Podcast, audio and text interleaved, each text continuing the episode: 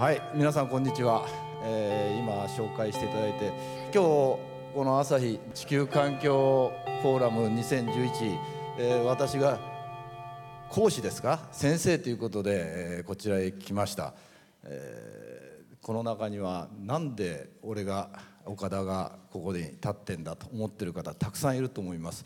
実は僕も何でいいんだろうと今思ってるんですけど、えーまあ、先ほどちょっとえー、触れられましたように僕はあの学生時代に「成長の限界」っていうローマクラブの本を読んでから、まあ、この中にもなんか非常に環境等に優秀な方々がおられるということで、えー、聞いてますけど読んでおられる方もいると思いますけど「えー、成長の限界」という本を読んでから環境に興味を持ってですねいろんな本を読んだり、えー、環境の保護の NPO に入って2002年南アフリカで行われた環境サミットには NPO の一員として行きました。そういう活動をしてるっていうことも一つあります。で今環境省の仕事をしたりサッカー協会 JOC の環境の仕事、えー、また富良野で北海道のね倉本壮さんという北の国からとか、えー、この前なんだっけな風のガーデンああいうのを作っておられる倉本さんがまあ環境のことに興味持っておられて自然塾っていうのをやってます、えー、そこのインストラクターを私はやってます、えー、外部インストラクターとしては僕と竹下恵子さんともう一人ぐらいしかいないんですけど、えー、年に1回代表の監督やってても必ず富良野行って、えー、インストラクトをしなければいけないという、えー、約束でやっておりました、まあ、そういう環境に興味を持ってるってことが一つ。それから今僕は OIJ っていうんですけど岡田インスティテュートジャパンという一般社団法人を立ち上げてですね、えーまあ、今時間とお金をそこへつぎ込んで、えー、活動を、まあ、今年1年ウォーミングアップということでいくつかの活動をして先週もとっと丹沢行ってたんですけどこれはスポーツや野外体験学習を通して、えー、子どもたちまたは若い人たち皆さんを含めてね、えー、そういう人たちの生きる力をつけていくというような活動です。先週は丹沢に2泊3日で行ってですね15人の学生と一緒に行ってきました。そして山の中にシート1枚引いてシート1枚張ってね木の間に。で寝袋で寝ると。トイレも自分たちで作ってかまども自分たちで作ってもちろん食事も自分たちで作る。翌日は朝から沢を4時まあ、ヘルメットかぶって沢旅っていうのがあるんですけどね。あの滑らないような。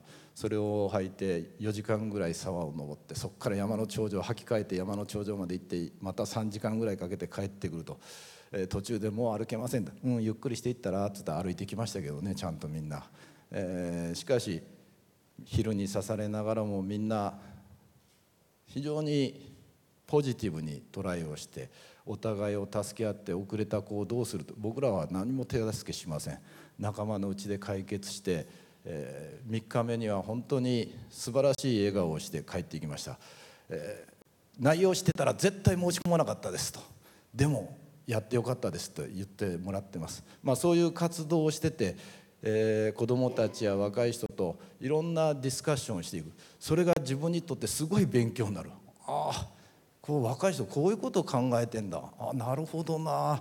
おいらには思いつかないような発想だなっていうのがたくさんあります、えー、そういうこともあって、まあ、一度こういうのをチャレンジしてみてもいいかなということでもう2回はやんないですけどね多分、えー、1回ぐらいいいかなと思って、えー、やってきました。そして最後の理由としてやはり3月11日東日本の大震災。もうここにおられる皆さんもおそらく同じでしょう。僕はあの時経済同友会の講演をしてました皇居の近くで、えー、ぐらぐらっと揺れて一旦ホテルの人がみんな避難ベランダに避難させてですね、えー、でも僕こうやって壇上にいたんだけど誰も誘導してくれないから僕だけボケーっとこうやって立ってたんですけど。それで戻ってこられてまたまた揺れていなくなって戻ってこられてってやってもう早く話を終わらしてすぐ車に乗って家へ向かいました。家が僕逗子っつうとこで神奈川県の。大体車で1時間ちょっとなんですけどその日は8時間半かかりました。その代わり家は停電で家内は何が起こったか分かんない。テレビ見れないから。ところが僕は8時間半ずっと地震津波の映像を車のテレビで見てました。衝撃でした。何かしなきゃ。今までまあいろんな偉そうなこと環境のこと政治のこと官僚のことを言ったりいろいろやってるけど俺何もできねえじゃねえかよ。この時に俺は何もできないのかと。ものすごい無力感と焦燥感に駆られました。そして僕の野外活動の仲間っていうのは翌日から現地に入ります。プロのボランティアです。彼らは自給自足できますから。僕はメールですぐ「俺も行きたい」って「お母さん来ても役に立たないこんなの」えー、ぎっくり腰でもなられたら迷惑だから来るなと。分かったと。3週間ぐらいして物も余り出したと。お母さん来るんならぜひ来てくれっていう避難所がいくつもあると。分かったと。ボールを50個ぐらい買って米とか水積んで自分の寝る寝袋入れて夜中バーッとまだ3週間ですと車なんか走ってないですからもうスパーンと5時間ぐらいで行きましたけどね。かなり飛ばしましたけど、えー、そして向こうでサッカースクールとかいろいろやってきました。やっぱり自分も動き出さなきゃいけないと感じました。自分にできることそれは小さなことかもしれない。正しいか間違いかなもん分かんない。残念ながら僕は皆さんに教えるほど学者として研究してるわけでも何でもないです。先生でも何でもないです。単なるサッカーの監督で環境に興味持っていろいろやってただけです、えー、言ってること正しいかどうかそんなの分かりません正直言うと。まあそれが何か皆さんのきっかけになるんであればね、えー、いいかと思ってのこのこと出てきました、えー、そういうことで一応ね僕もそれでも環境の講演とかやってるんですよ。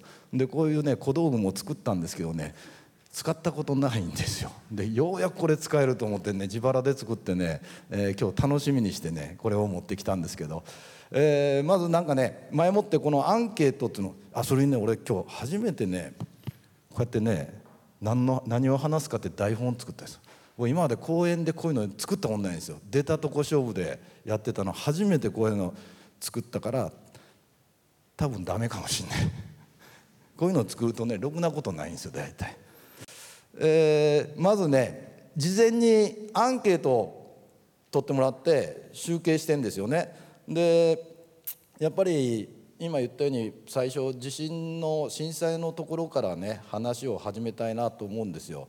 それで今回の震災をで自分の中で何かが変わったという一つことで「はい」が83%「いいえ」が13%とまあここでアンケートに答えてない人もおられるらしいですけどという数字83%の人が何かが変わったってこれは僕も驚きなんだけどこの何かが変わったって言った人で具体的にこうこういうとこが変わったって言える人いる？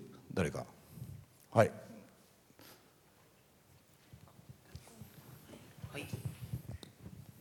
ああ国学院大学の井上と申します、はい、監督今日はよろしくお願いします、えー節電とか些細なことのシリーズじゃないんですけども私文学部なので言葉について改めて考える機会が増えました、えー、笑いというか古典落語とか今の笑いとかも研究してるんですけども死ぬとか死ねって言葉から笑いが発生するっていうことにすごく疑問を感じるようになりました。死んでしまえといった笑いが起きることも震災前はかなりあったと思うんですが震災後のある意味バラエティーなんかも見ているとだいぶそういう局面が減ったように思います。言えなくなったよね、はい、ですので日々使う言葉っていうのにももう一回注意して使わなきゃいけないのかなっていうふうにえ現在も考えております。以上です。それは自分の中であのー、感じてこういうふうに変えていこうって思ったってことね。そうです。自信を見て。はい。かなり思いました、はいありがとう。他に誰か手を挙げたよね。はいお願いします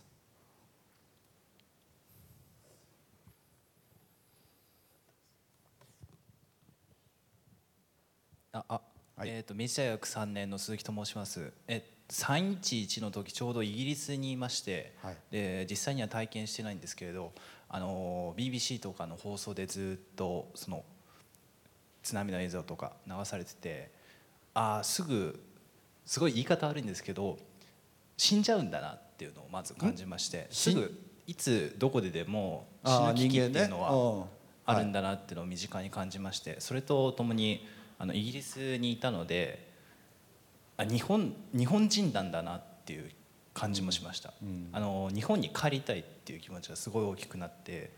それは旅行じゃなくいたの？いや旅旅行だったんですけれどあの一月ぐらいいようかなと思ってて。それで、まあ、すぐ切り上げて帰ったんですけれど、うん、自分がなんか日本人だっていう感じがすごく強くなってじゃあ日本のために何かしなきゃいけないっていうふうに感じました。分かった。ありがとう。他に誰かいる？はいじゃあ彼女。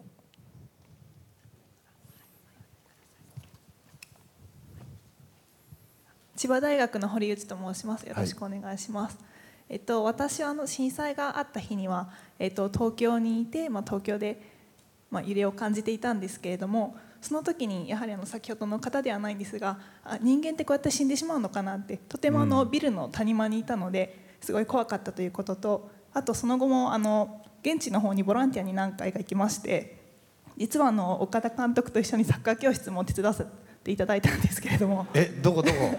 あの唐桑小学校とあとあの何小学校？唐桑小学校唐桑はい覚えてますでしょうか。はい。あ本当？ボランティアセンターでも一緒にはいご飯を食べました。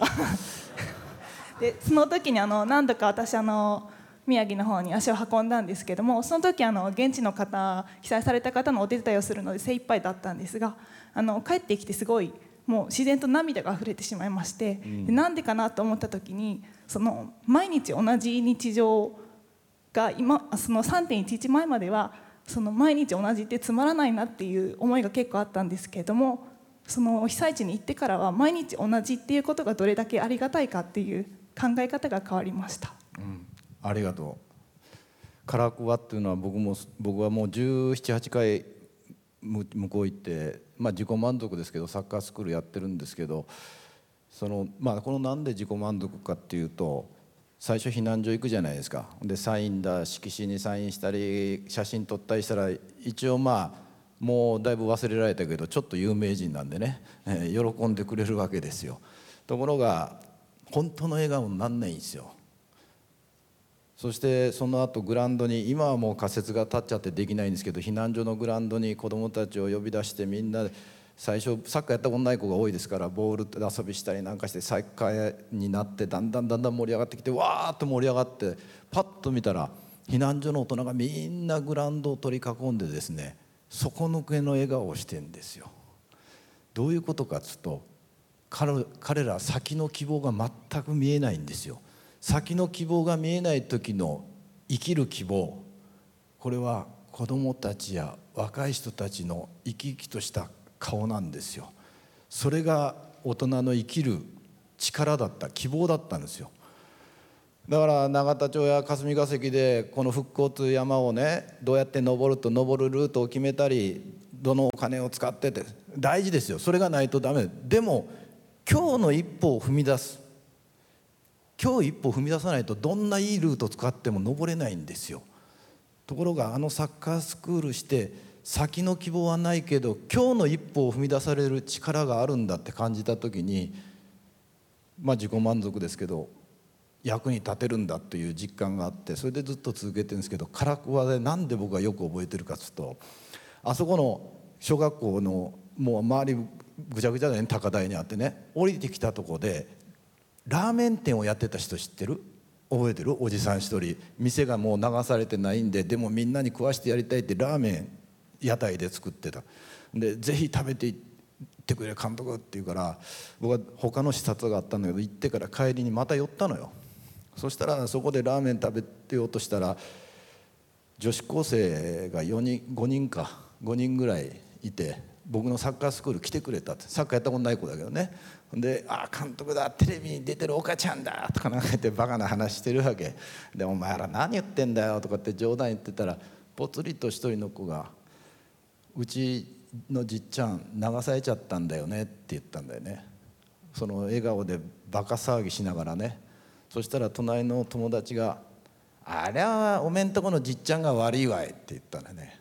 そしたらその子が「そうだよね。あいつバカだよね」津波来るっつうのにビデオ持って撮りに行ってんだからって。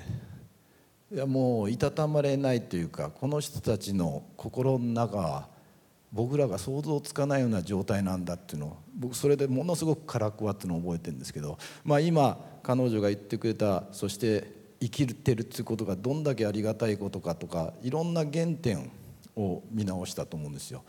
僕はそれと同じようなことなんですけどあの時に感じたことは今まで自分たちが知ってて見てきた分かってたでも見ないようにしてきたこと。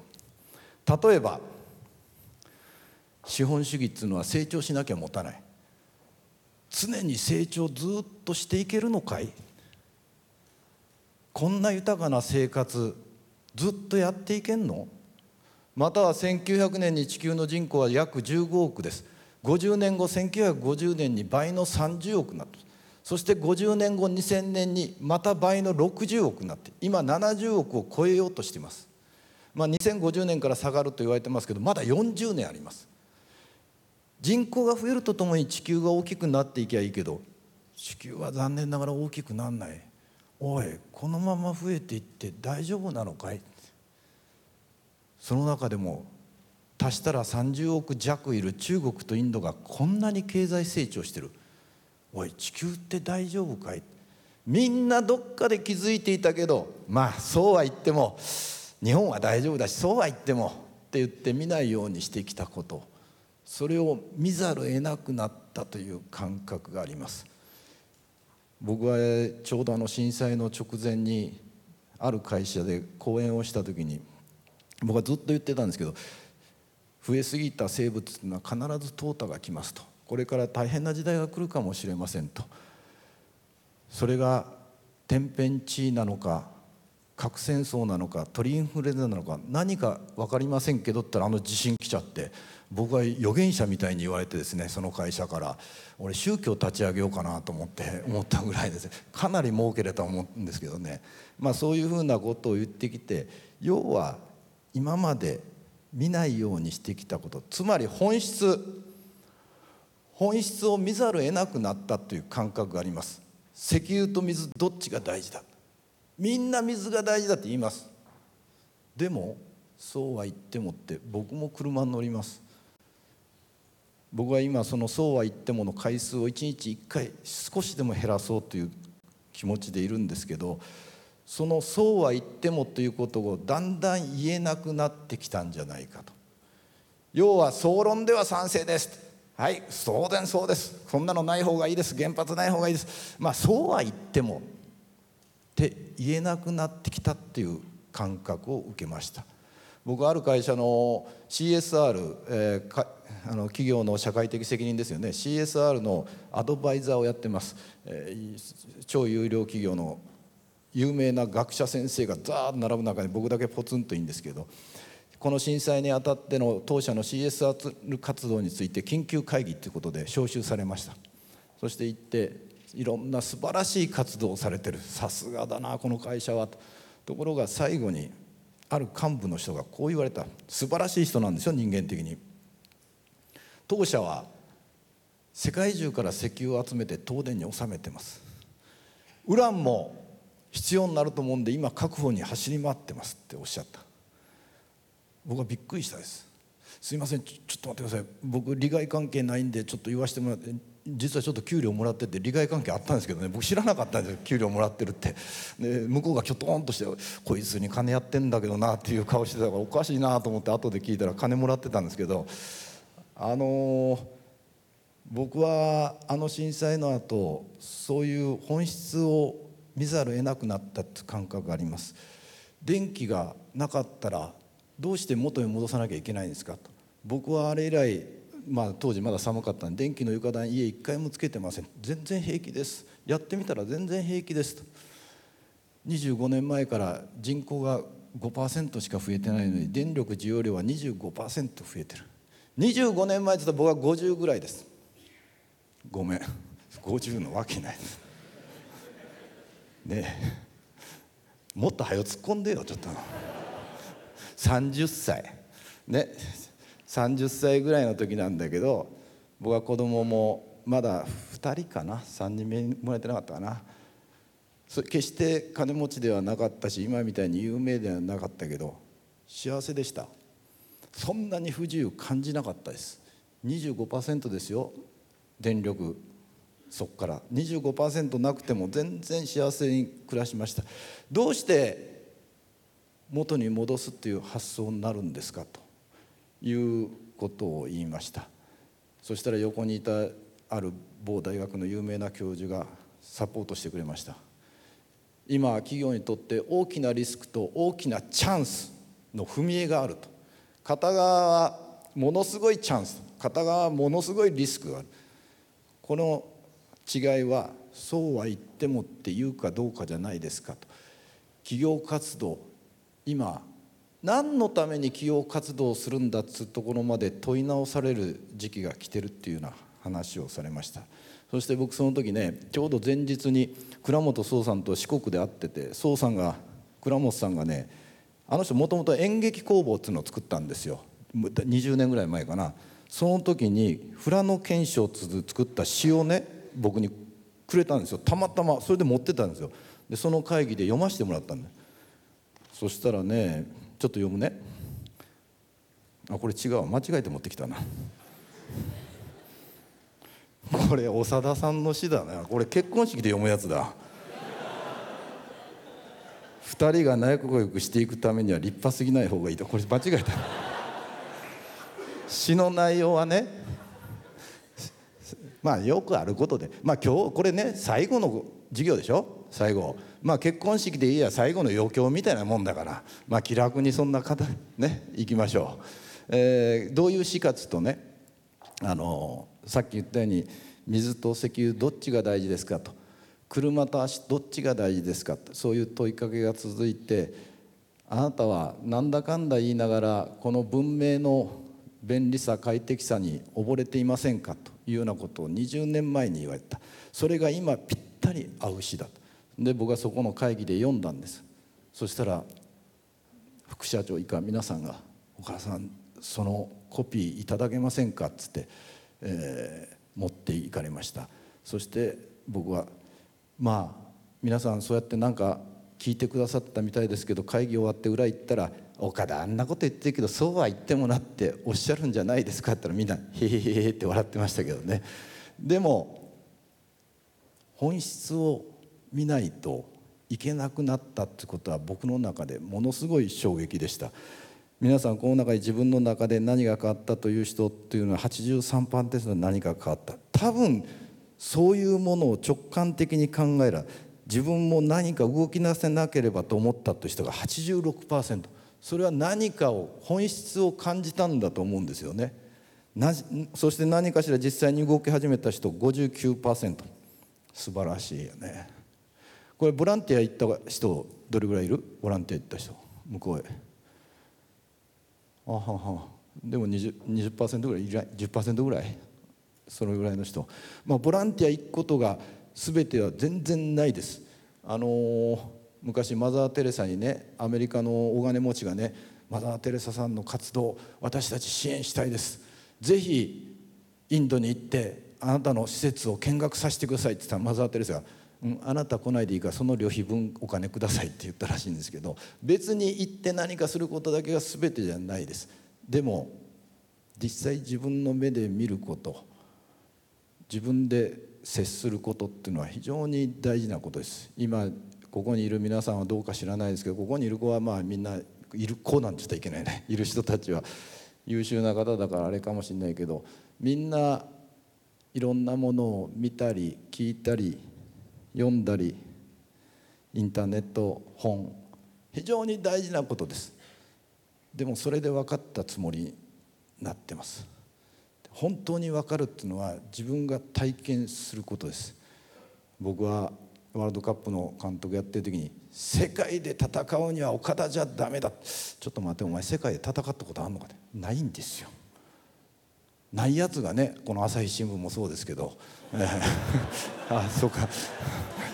あの言っとるわけですよ。俺しか戦ったことないやないかと。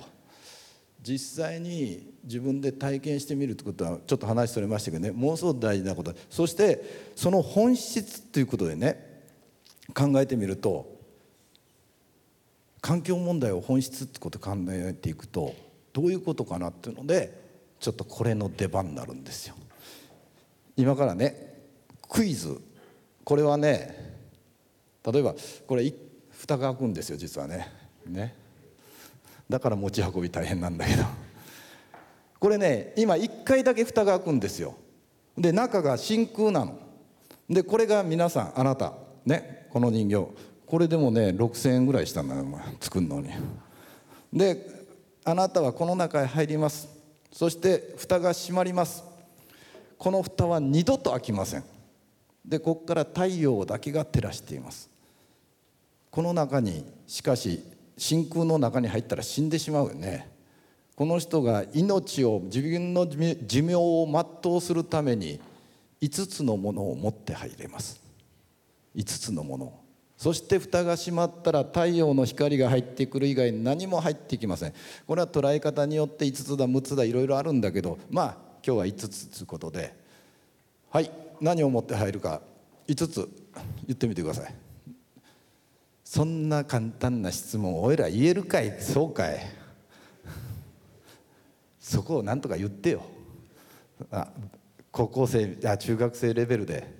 たまにはねそのまあみんな偉いのかもしれんけどちょっとこう下げてレベルを。はい5つ。はい。植物。植物。おいしと OK 植物。はい。水。はい2つ。はい他に。はい。うん？え塩。あすいません。塩。ごめん。何？塩です。塩、はい、いいね。塩か。お前お相撲さん？あ違うよね。あそう。塩。はい。空気。はい。はい。嫁？中にいるな。女がいないと生きていけねえってやつも。なるほど。他に？はい。土。うん。はい GPS GPS 携帯月携帯。それがないと生きていけない。今ね、えー、空気水土。あと空気水土。植物。それから嫁。えー、それから何だっけ？え？あ塩。もう一つ出たよね。GPS か。俺どう考えても GPS いらないと思うんだけど。あれないと困るかい？あの中で GPS あってもお前動けんぞお前。なじゃあ GPS カットしてそして塩はあれか？塩っていうのは塩分という意味な。あ塩分がないと人間死んじゃう。そしたらカルシウムもないといかんな。いろいろちょっとその細いのちょっとやめていい？もっとなんかこう大雑把にいきましょう。そしたら塩をやめて嫁もよまあ独身で生きるやつもいいんだから、まあ、嫁なくてもなんとかなんだろう。耐えられない。あ子孫はねいいんだよ。自分自分はそれはねこれをまず一人のあのモデルケースとして考えてその後こう増えて何人も増えていけばいいんで一人で人生をこの寿命を全うしようと思ったら今のところ水土空気植物でもこれだけじゃ生きていけないんだよね。